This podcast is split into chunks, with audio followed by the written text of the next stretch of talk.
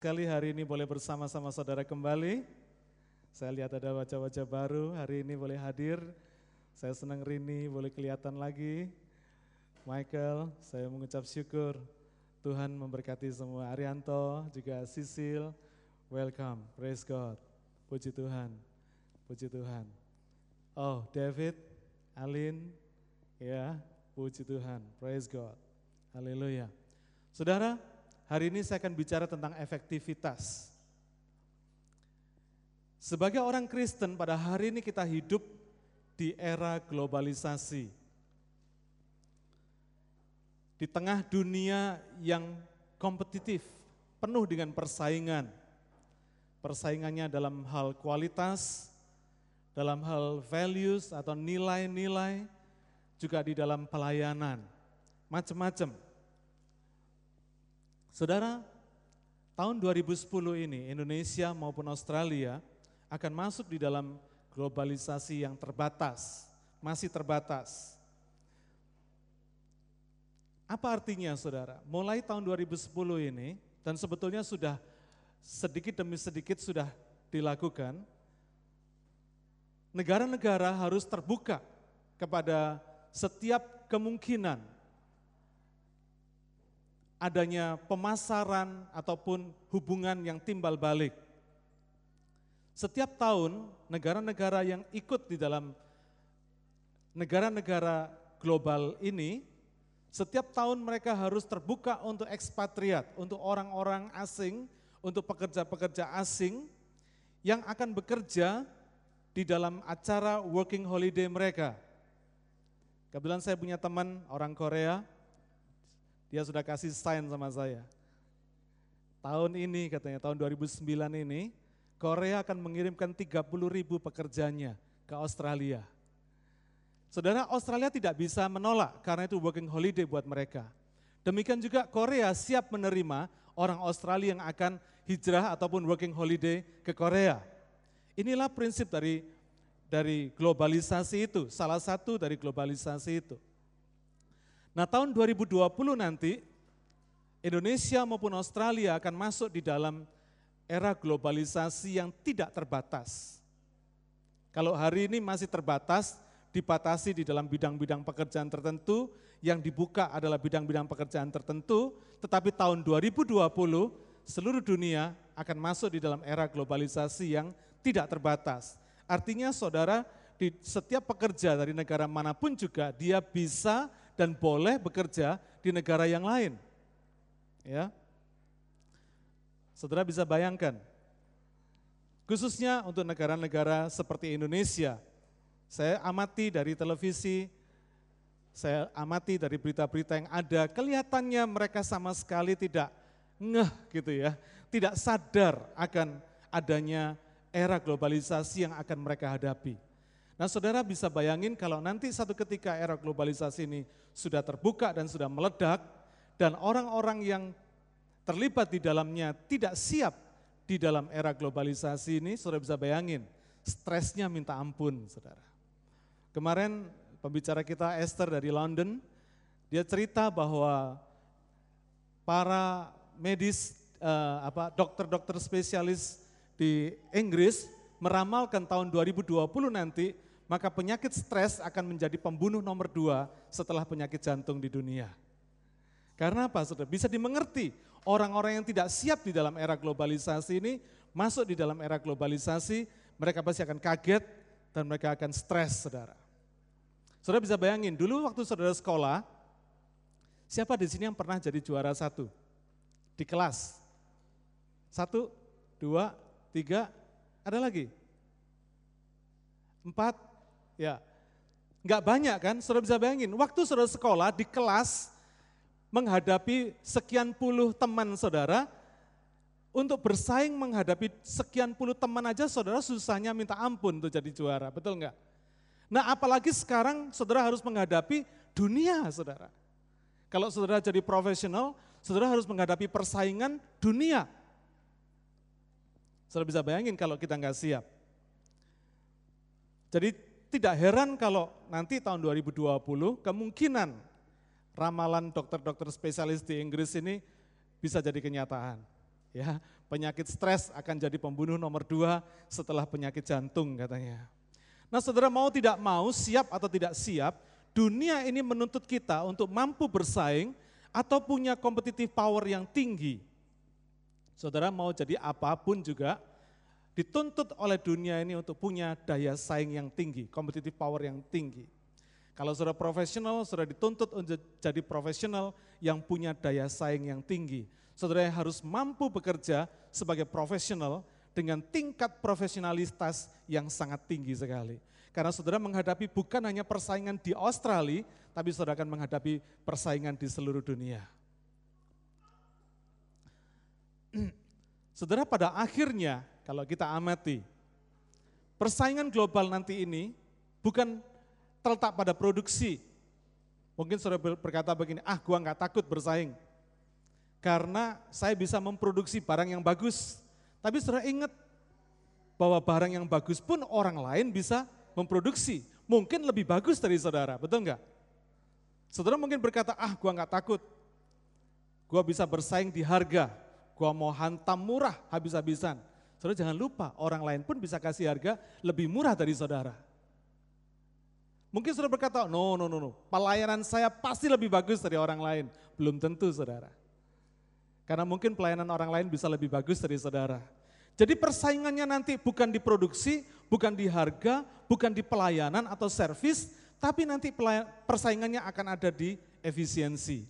Bagaimana saudara bisa efisien dengan modal yang paling sedikit, kemampuan untuk memproduksi barang atau jasa dalam waktu yang secepat mungkin, dengan modal yang sehemat mungkin, dengan orang atau pekerja yang sesedikit mungkin, tapi dengan mutu dengan hasil mutu yang sebaik mungkin, dengan harga jual yang semurah mungkin, dengan omset yang sebesar mungkin. Kira-kira begitu, saudara. Efisiensi itu kira-kira begitu, secara sederhananya. Saudara nangkep ya apa yang saya sampaikan ya? Jadi persaingannya itu saudara bukan bersaing secara produksi kelihatan mata dan banting-bantingan harga ataupun menjual jasa dengan sebaik-baiknya, tapi produksi apa persaingannya nanti ada pada efisiensi. Kalau saudara bisa efisien, maka orang lain jual 10 masih belum untung, saudara jual 10 sudah untung 5. Kira-kira begitu saudara. Itu persaingan di dalam efisiensi. Karena efisiensi ini tidak lagi tergantung kepada produksi ataupun tergantung kepada yang lain, tetapi tergantung kepada diri saudara sendiri. Kenapa hari ini saya bicara tentang efektivitas? Karena ini sangat penting sekali. Kita sudah belajar bagaimana kita menerima berkat Tuhan melalui iman yang hidup dan produktif. Ingat saudara ya, 10 seri, eh 12 seri saya khotbah di tahun yang lalu bicara tentang iman yang produktif dan hidup. Bagaimana kita tahu bahwa sebetulnya berkat Tuhan itu disediakan di sekitar kita. Nah kita bisa menangkap berkat Tuhan tadi itu dengan iman yang hidup dan produktif. Sekarang kita tahu bahwa kita nggak cukup cuma punya iman yang hidup dan produktif saja. Tetapi kita harus bisa menempatkan diri di dalam satu dunia yang nyata ini dunia yang setiap hari saudara alamin, setiap hari saudara hadapi dengan satu efektivitas yang tinggi. Kalau saudara tidak bisa efisien, saudara nggak akan bisa bersaing. Saya nggak nakut-nakuti saudara, tetapi saya percaya hidup makin hari bukan makin gampang, tapi hidup makin hari makin susah, betul nggak?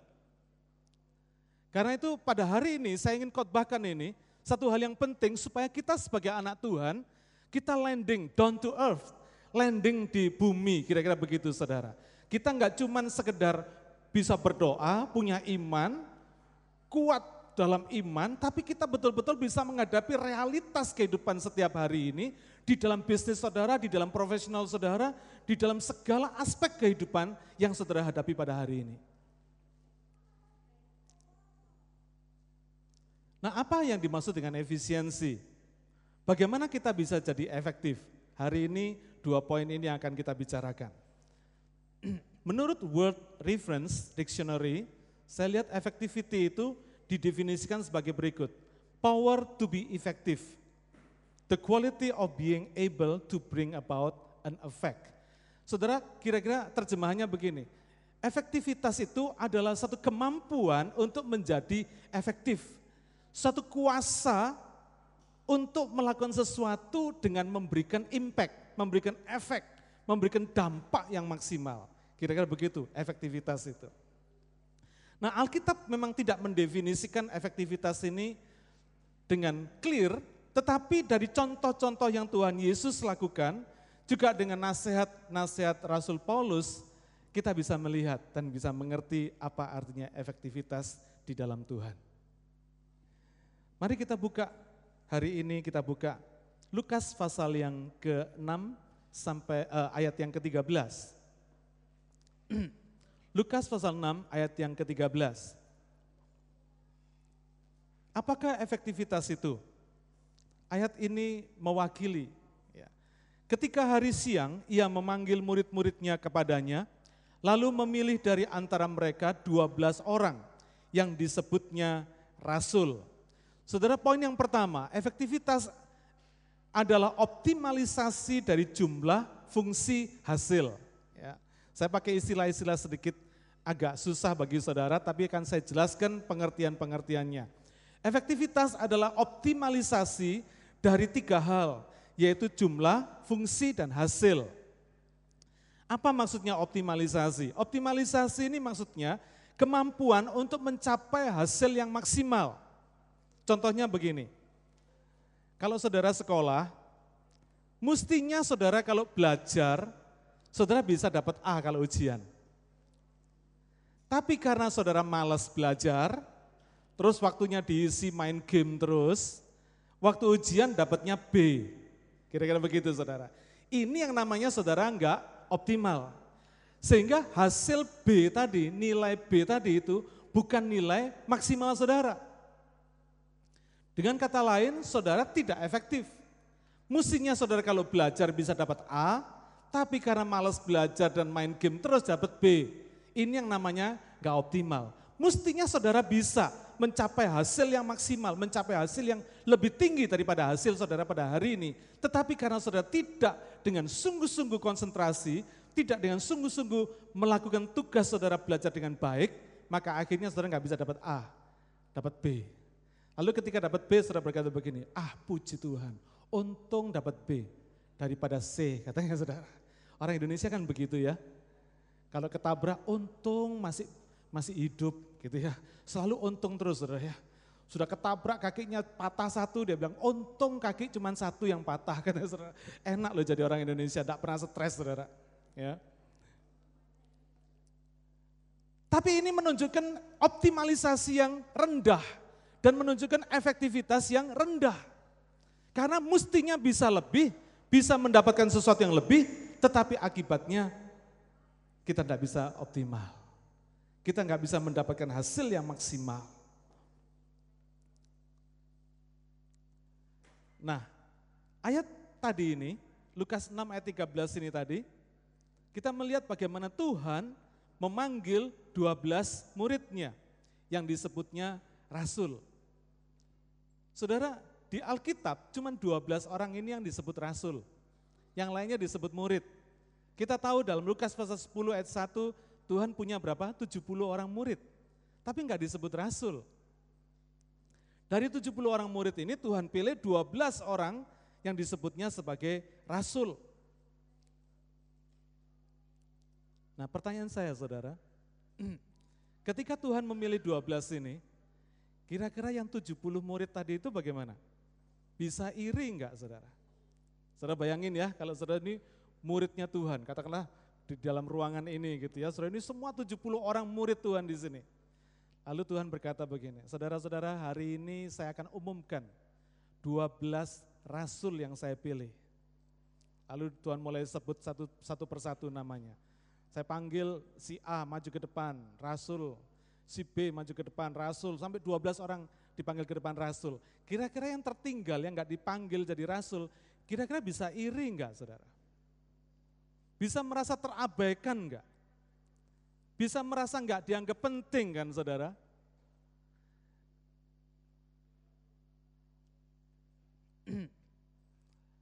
Lalu dari 12 orang ini sudah senang-senang di depan, dalam perjalanan pelayanannya, Tuhan panggil tiga orang lagi. Petrus, Yohanes, Yakobus. Tiga orang ini disebut sebagai special apostles.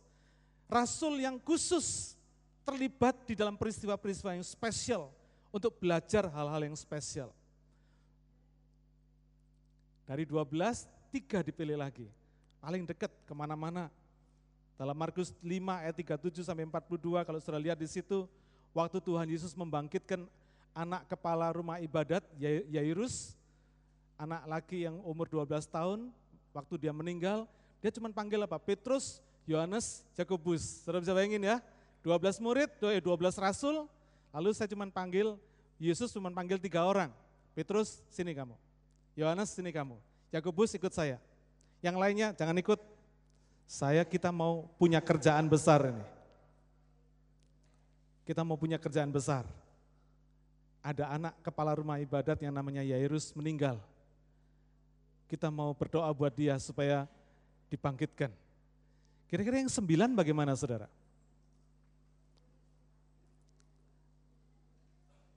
Perginya sama-sama, tapi waktu melayani cuma tiga yang dipilih. Kira-kira yang sembilan bagaimana? Bisa kecewa?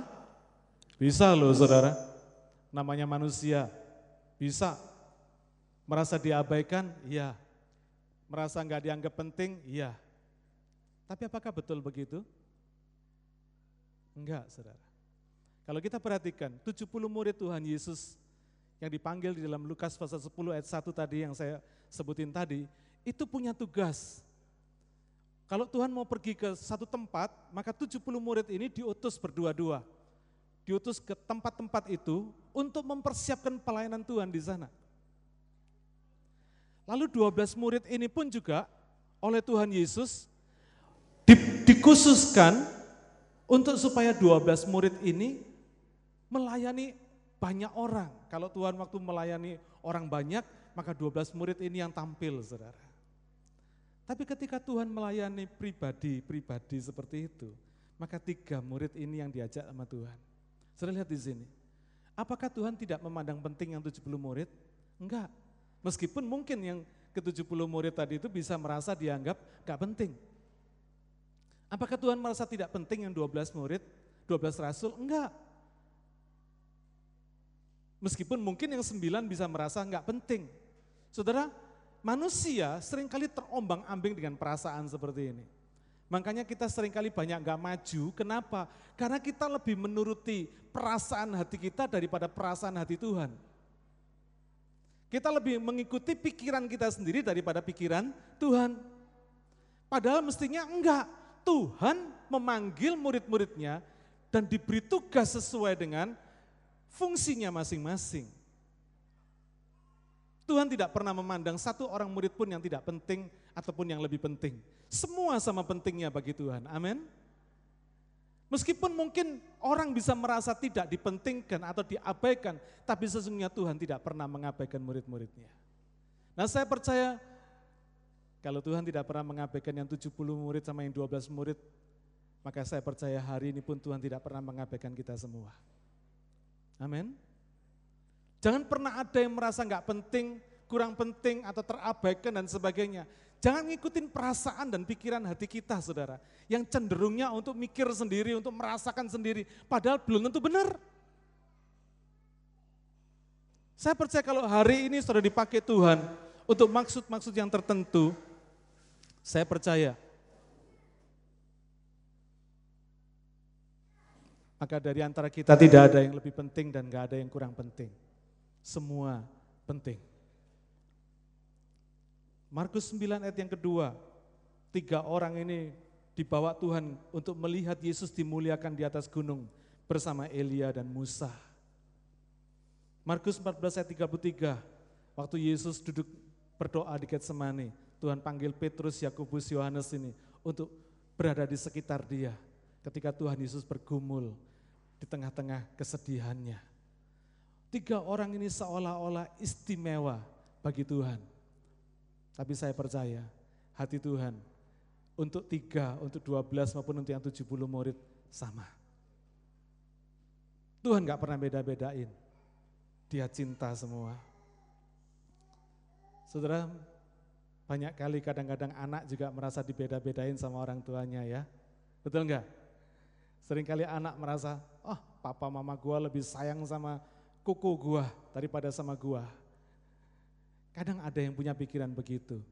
Kalau ada yang punya pikiran begitu hari ini, saya mau katakan enggak. Papa mama enggak ada yang lebih sayang si A, lebih sayang si B. Enggak ada yang namanya anak emas sama anak tiri, anak anak apa perak enggak ada, Saudara. Saya percaya orang tua yang baik punya kasih sayang yang sama. Saudara, mengapa Tuhan melakukan pembagian seperti ini? Kalau untuk mempersiapkan pelayanan dia, dia utus 70 muridnya. Untuk menghadapi pelayanan masa segitu banyak, dia pakai 12 muridnya. Untuk melayani satu orang atau satu keluarga, dia biasanya panggil tiga muridnya. Lebih simple. Kenapa? Karena Tuhan tahu yang namanya efektivitas. Saudara kalau ledeng saudara bocor, saudara panggil tukang apa? Tukang taman? Hah? Tukang listrik? Bisa nggak kira-kira tukang taman ngerjain ledeng saudara? Bisa? Bisa. Tapi mungkin hasilnya tambah bocor.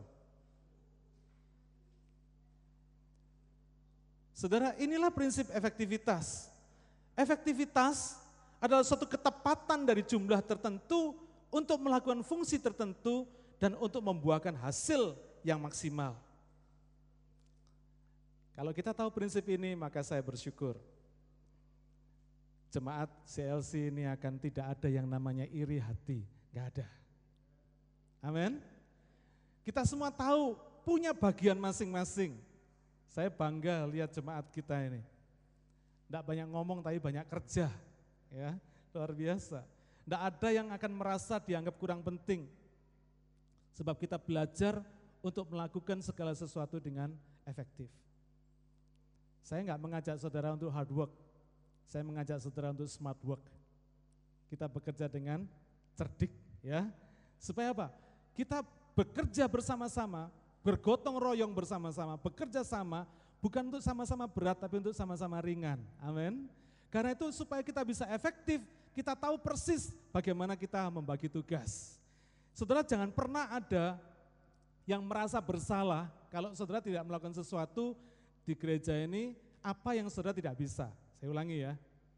Saya tidak mau ada jemaat di sini yang merasa bersalah, guilty feeling, kalau tidak melakukan sesuatu yang dia tidak bisa. Tangkap? Tapi saya mau saudara merasa guilty kalau saudara bisa melakukan sesuatu, tetapi saudara nggak melakukan sesuatu buat gereja ini. Tangkap? Tangkap ya? Saya ingin saudara merasa guilty, kalau perlu guilty sampai nangis nggak apa-apa. Kalau saudara tahu saudara bisa lakukan sesuatu, you can do something, you can contribute something to this church, tapi you do nothing. Tapi sudah nggak lakukan apa-apa. Kenapa? Karena saya berdoa, guilty feeling saudara akan membuat saudara mulai bertindak. Amin. Saya senang sekali kemarin hari Jumat yang lalu Lian saksi. Saya senang dia saksi. Dia saksinya gini, Sebetulnya saya ini capek pak, males katanya. mau ke sel group. Tapi dia berhasil mengalahkan dirinya sendiri, mengalahkan capeknya, mengalahkan malesnya, datang ke sel group. Luar biasa, saya hormat sama dia. Ya, Saudara inilah prinsipnya. Kalau kita bisa do something, kita mesti do something saudara. Kita mesti do something. Seorang hamba Tuhan Joyce Meyer berkata, we cannot do everything in this world to our family, to our community, to our church, to our country, to this world. We cannot do everything, dia bilang. But we can do something for our family, our church, our community, our country, and this world. Saudara kita nggak bisa lakukan semua. Kemampuan kita terbatas, apa yang bisa kita lakukan buat family, buat keluarga kita, buat gereja kita, buat komunitas kita, buat negara kita, buat dunia ini, kita terbatas sekali, kita nggak bisa lakukan semua. Tetapi at least kita bisa lakukan sesuatu untuk keluarga kita, untuk gereja kita, untuk komunitas kita, untuk negara kita, dan juga untuk dunia ini. Di dalam CLC ini saya praktekkan prinsip efektivitas ini. Karena itu semua pelayan Tuhan bisa melakukan fungsi pelayanannya dengan efektif dan dengan hasil yang maksimal. Saya nggak akan mencampuri pelayanan saudara yang sudah dibagi tugas, itu ciri saya. Saudara jangan takut kalau saya udah kasih otoritas, saudara kerjakan, do dengan segala yang saudara bisa. Kalau saudara butuh bantuan saya, saya akan turun, kasih tahu. Tapi kalau tidak, saudara belajar, saudara, saya memberikan space buat saudara untuk belajar dari kesalahan. Sehingga saudara nanti pinter dari kesalahan saudara sendiri. Amin. Jadi saudara akan punya keberanian untuk mencoba diri saudara sendiri.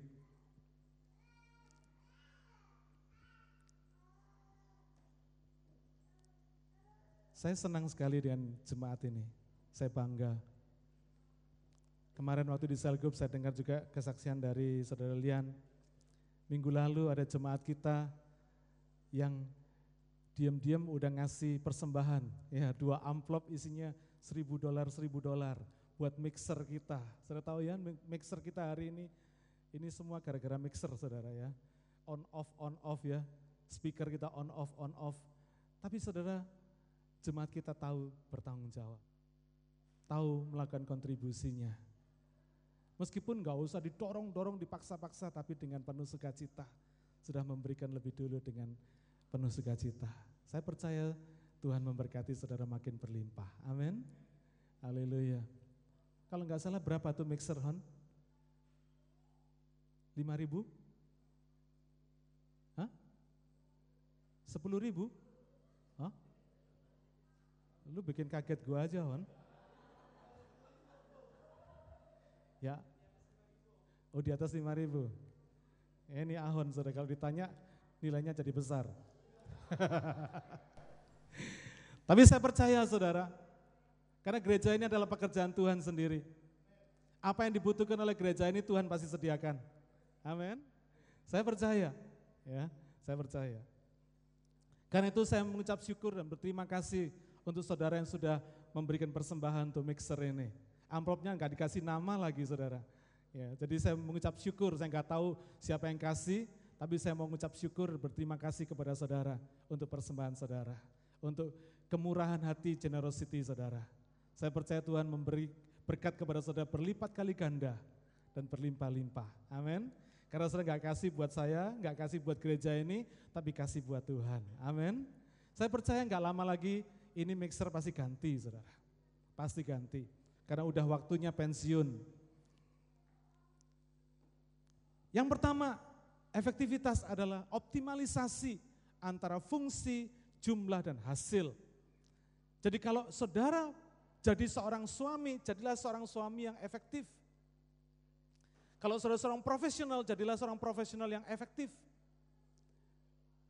Kalau seorang student, jadilah student yang efektif. Apa maksudnya? Kira-kira sederhananya simple seperti ini.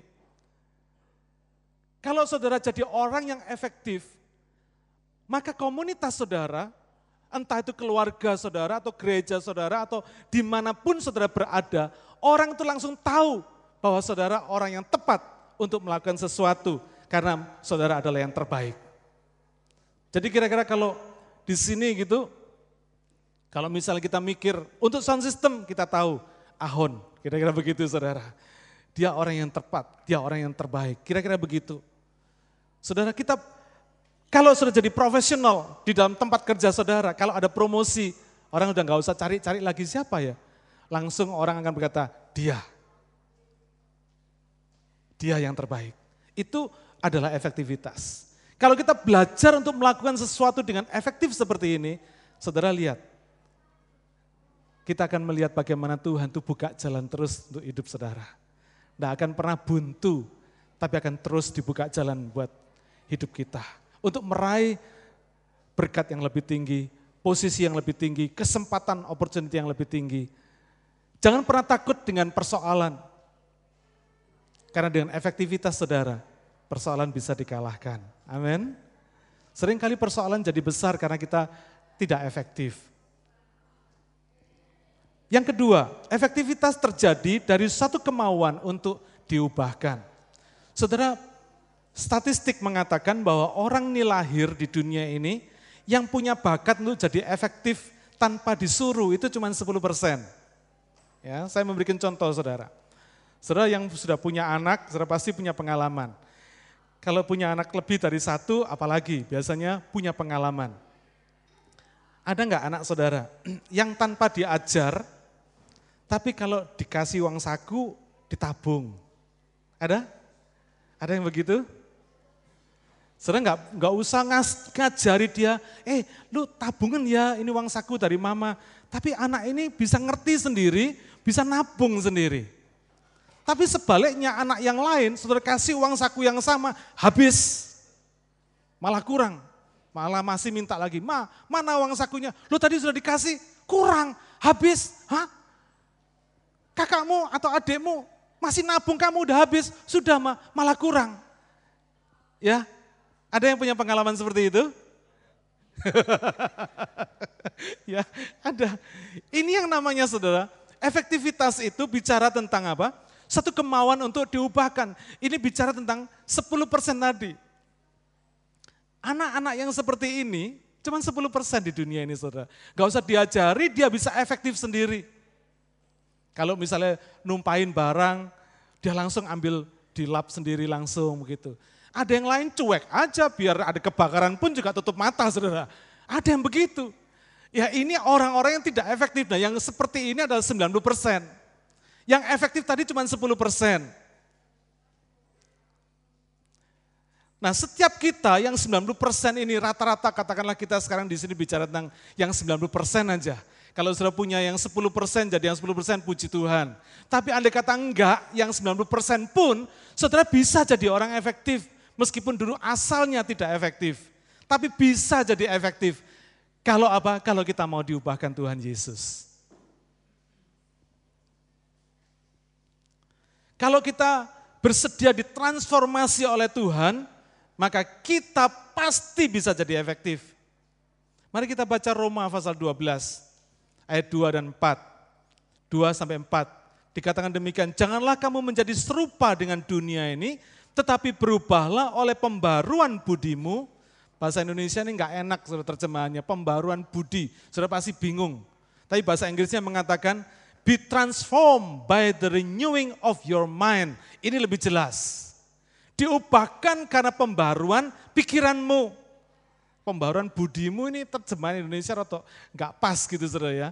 Kalau ditanya apa budi, oh, saudara nggak bisa menjelaskan budi itu gimana, ya kan? Tapi kalau transform by the renewing of your mind, kita ngerti persis bahwa oh kita ini bisa jadi efektif kalau kita mau diubahkan dengan diperbarui pikiran kita. Dengan kata lain, sebetulnya saudara itu sudah tidak efektif sejak di pikiran sebelum di perbuatan. Jadi kalau pikiran kita mau diubahkan oleh Tuhan, pikiran kita akan jadi efektif, maka automatically, otomatis perbuatan saudara, kebiasaan saudara pasti jadi efektif. Siapa di sini yang sudah ngerti bahwa main game itu menghabiskan waktu for nothing. Uh, banyak toh? Saudara tahu kebenaran itu tidak menjamin saudara mau melakukan kebenaran, betul enggak? Tahu kesalahan tidak berarti saudara berhenti melakukan kesalahan. Kenapa? Karena saudara sebetulnya tidak efektif sudah di sininya bukan di sininya. Bukan apa yang saudara lakukan. Sebetulnya saudara sudah tidak efektif di dalam pikiran saudara. Nah kira-kira kalau di dalam pikiran kita, kita sudah tidak efektif, kira-kira dalam pekerjaan kita bisa efektif enggak? Enggak mungkin. Saudara mau sekolah pasti jadi pelajar yang tidak efektif. Saudara mau kerja pasti akan jadi pekerja yang tidak efektif. Saudara nanti jadi profesional, dapat ijazah, sudah graduate, pasti jadi profesional yang tidak efektif. Ketika sudah menghadapi persaingan global ini, sudah nggak akan bisa bersaing. Besok kalau sudah menikah, jadi suami, jadi ayah, pasti juga jadi suami dan ayah yang tidak efektif. Yang cuma bisanya kalau ditanya sama istrinya, Pak, nanti mau makan apa? Ya terserah. Papa mau suka apa sih? Terserah. Gak efektif saudara. Yang mestinya ayah ngambil keputusan dan memberikan direction, ini terserah. Jadi suami terserah dan ayah terserah. Repot nih saudara. Kasihan, istri-istri kasihan, anak-anak kasihan. Karena seorang suami harus bisa memberikan direction, memberikan arah.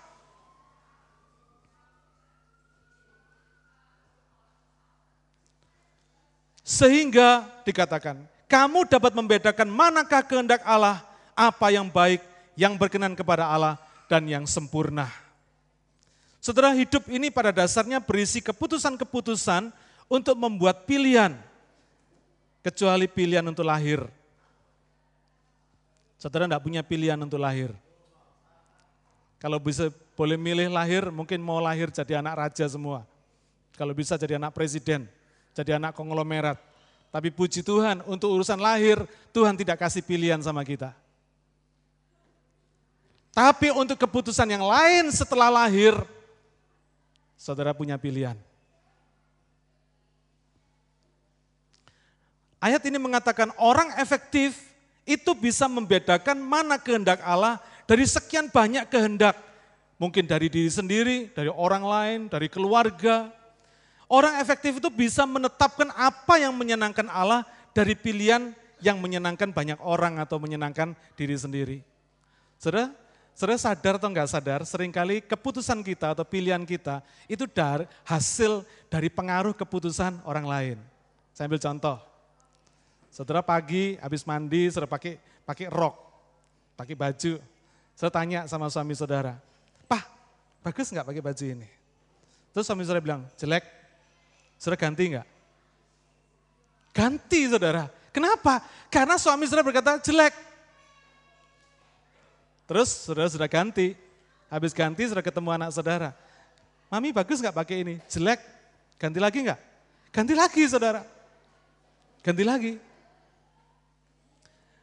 Ini contoh-contoh yang sederhana sekali. Potongan rambutmu kok kayak encim toh? Saudara pasti langsung ke hairdresser ganti potongan rambut saudara. Ah, potong rambutmu kok bikin kamu kelihatan makin tua ya? Warna lipstikmu kok bikin kamu kepucet kayak mayat ya? Saudara pasti akan ganti lipstik saudara. Jadi keputusan-keputusan kita ini pada dasarnya sering kali dalam hidup ini adalah akumulasi dari keputusan orang lain yang mempengaruhi kita. Tapi orang yang efektif adalah orang yang bisa menyenangkan Tuhan. Yang bisa tahu kehendak Tuhan. Biarpun seribu orang berkata jelek, tapi kalau Tuhan bilang baik, serahkan melakukan yang baik. Amin. Kita belajar jadi orang efektif. Kalau kita terus tergantung pada approval orang lain, maka hidup saudara akan terombang ambing. Karena pada dasarnya kita nggak bisa menyenangkan semua orang. Keputusan saudara harus lahir dari pergumulan saudara sendiri bersama Tuhan. Kalau Tuhan bicara apa, Tuhan men, tahu saudara tahu menyenangkan hati Tuhan, just do it. Karena kita tidak bisa menyenangkan hati semua orang. Saya mohon maaf kalau saya sebagai gembala sidang Mungkin saya nggak bisa menyenangkan hati semua jemaat. Tapi saya akan berjanji, saya komitmen untuk melakukan keputusan saya untuk kepentingan jemaat. Amin. Jadi kalau ada yang kecewa, saya minta maaf. Tapi percayalah bahwa keputusan saya pasti demi jemaat, bukan demi saya sendiri. Amin. Karena itu saya rindu supaya kita semua tahu prinsip-prinsip ini sehingga kita tahu bahwa keputusan yang kita ambil adalah keputusan yang efektif, yang berdasarkan pada kehendak Tuhan, bukan kehendak diri sendiri. Dikatakan orang efektif itu bisa memilih apa yang baik dari banyak pilihan yang baik. Saudara kalau suruh memilih pilihan dari yang baik dengan yang jelek, gampang. Tapi kalau sudah disuruh memilih mana yang terbaik dari antara sekian banyak yang baik, nggak gampang saudara. Kalau saudara punya pacar, pacar yang naksir saudara yang satu ganteng, yang lainnya kaya, yang satunya lagi pinter, yang satunya lagi sabar, yang satunya lagi baik hati, Yang satu lagi penuh pengertian dengan saudara. Kalau disuruh milih, saudara milih yang mana?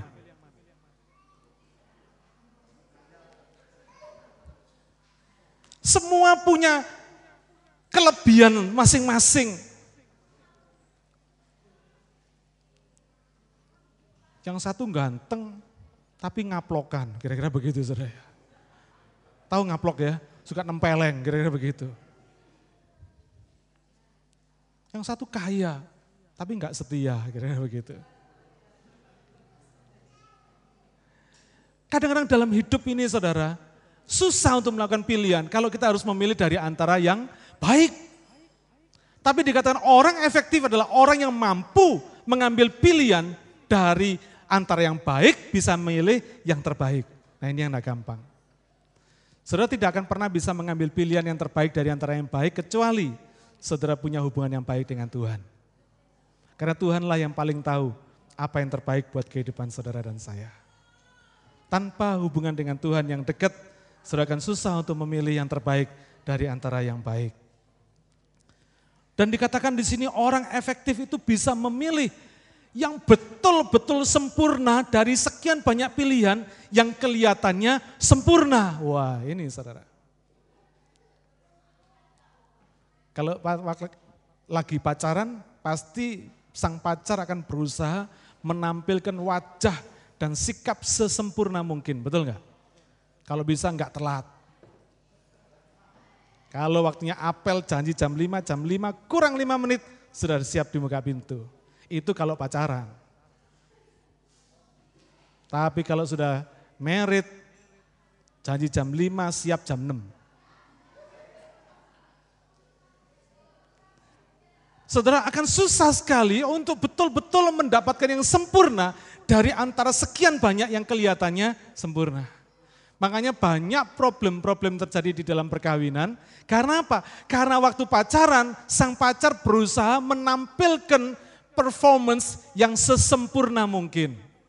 Nah saya, saya mau kasih tahu saudara yang lagi pacaran sekarang, siap-siap untuk ketemu yang tidak sempurna.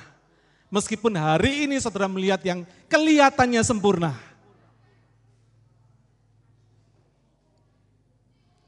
Saudara, saya bukan nakut-nakuti tapi ini realitas.